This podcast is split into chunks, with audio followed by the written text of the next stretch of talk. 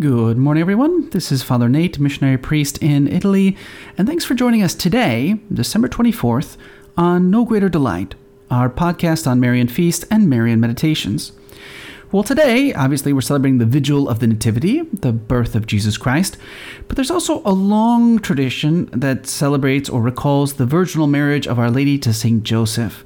For some reason, it's been kept as a festival in Sens in France for a long time, but then also in other countries. We don't really know why this is the case, like why they've celebrated it this way, but whatever. It's if you want to celebrate on the Vigil of the Nativity, you want to celebrate the marriage between Mary and Joseph, have at it. Now, curiously enough, we're going to pass over to Saint Mary in Stevensville, Montana, in the United States. It was on the night of December 24th, 1841.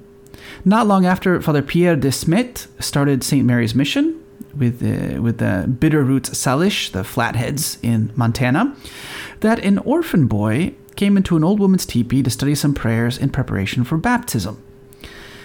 As little Paul, as his name was, he was 11, told Father de Smet not long afterwards, he saw someone wonderful there. He said, "Her feet did not touch the earth. Her garments were as white as snow. She had a star over her head, a serpent under her feet.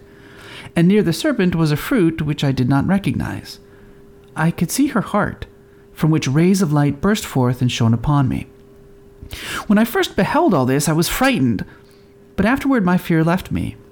My heart was warmed, my mind clear, and I do not know how it happened, but all at once I knew my prayers." Right?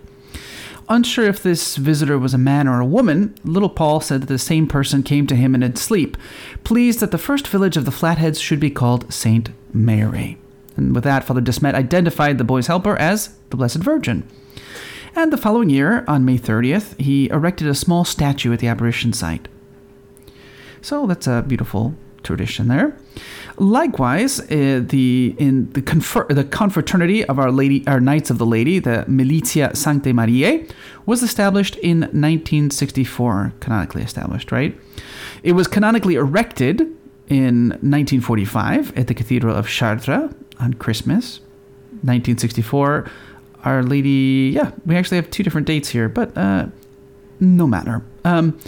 In any event, it's the erection of the Confraternity of the Militia Sanctae Mariae, right? We have both the date of 1945 and 1964, so one of them is probably true. And then, this is a very interesting image, the last one for today, is Madonna von Stalingrad, right? Or the Stalingrad Madonna, as it's known, right?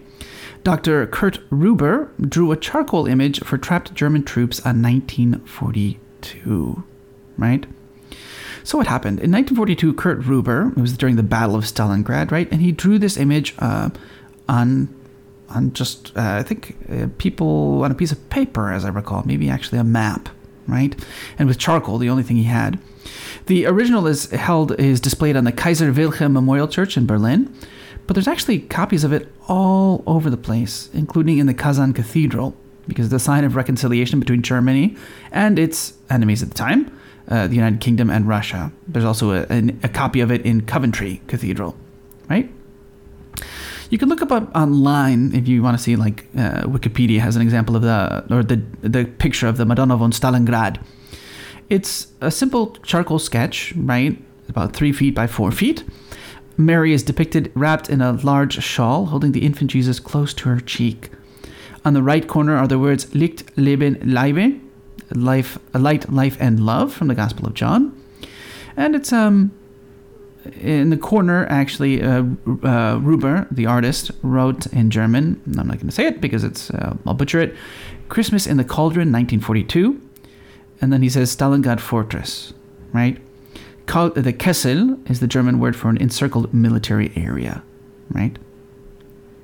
The picture was drawn by this Lieutenant Kurt Reuber, who was a German staff physician and also a Protestant pastor, right? So it was December of 1942 during the drawn-out battle for Stalingrad. And he wrote later, he said, "I wondered for a long time what I should paint. And in the end, I decided on a Madonna, or a mother and child. I have turned my hole in the frozen mud into a studio.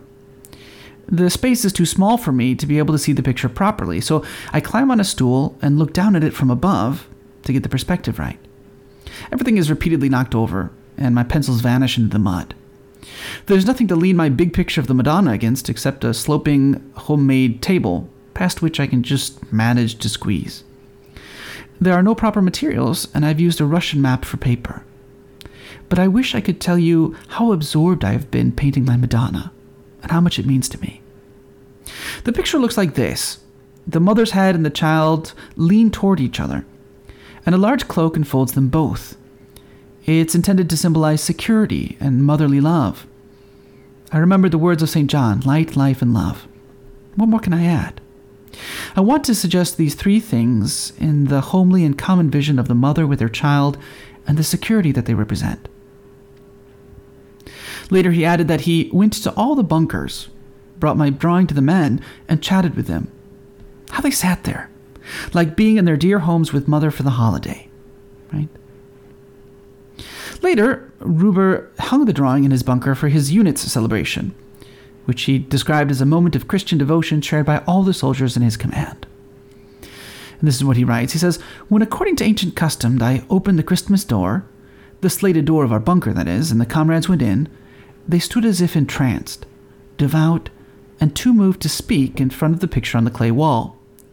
The entire celebration took place under the influence of the picture, and they thoughtfully read the words, light, life, love.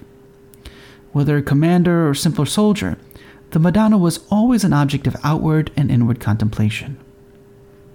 The Madonna was flown out of Stalingrad by Dr. Wilhelm Grosse, his battalion commander.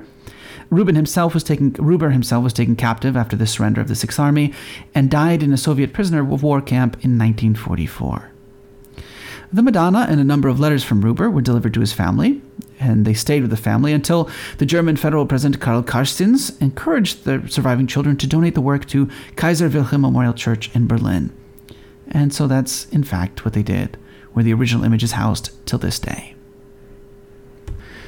So again, as we continue with the Crown of the Virgin, the meditation given by St. Ildefonsus of Toledo, today he wants to give the Blessed Virgin Mary the precious gold-green jade.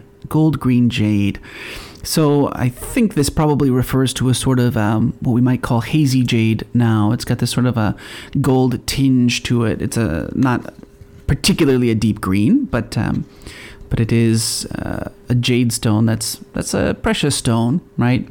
Above all in the Orient, like in the East, where it's highly valued, right? And so again, this idea that it's a mixture of colors is really at the center of what Ildefonsus will say. So this is what he says. You know, he gives a beautiful poem, and then he says, "But because I yearn to honor you yet more, I humbly offer to you a precious stone of rarest gold-green jade, which I will carefully position in your noble crown. This polished stone sparkles with the brilliance of gold and glows with the greenness of spring, just as you, O Virgin, radiate the luster of divine wisdom and glow with the verdescence of holy deeds. In the shade of gold is the grace of wisdom signified, while the shade of green represents the purity of virginity. Because, O Mary, you were the first to dedicate yourself to virginity for the glory of God, the Most High rewarded you with insight into the deepest mysteries of his holy wisdom. You fashioned a dwelling place, not merely for yourself, but for God himself. The eternal King chose you as the ivory palace in which to erect the throne of his glory. And because it would be unbefitting for such a noble dwelling place to be without suitable adornment, he poured out upon you the seven gifts of the Holy Spirit, like seven priceless gems. First, he gave you the gift of wisdom, that you might be elevated into the ecstasy of celestial contemplation. Secondly, he adorned you with intelligence, by which you were able fully to understand the depths of the divine mysteries. Thirdly, you were enriched with the gift of counsel, so that you would be prudent beyond all others. Fourthly, God granted you knowledge, that you might perceive all things with absolute clarity. Fifthly, he gave you the gift of fortitude, that you should be strong and unwavering in the face of all adversity. Sixthly, you were endowed with piety, that you may be a flowing river of mercy, overflowing with kindly charity. Seventhly, God granted you the grace of holy fear, in order that you may be pure in mind and humbly reverent in the presence of his divine majesty."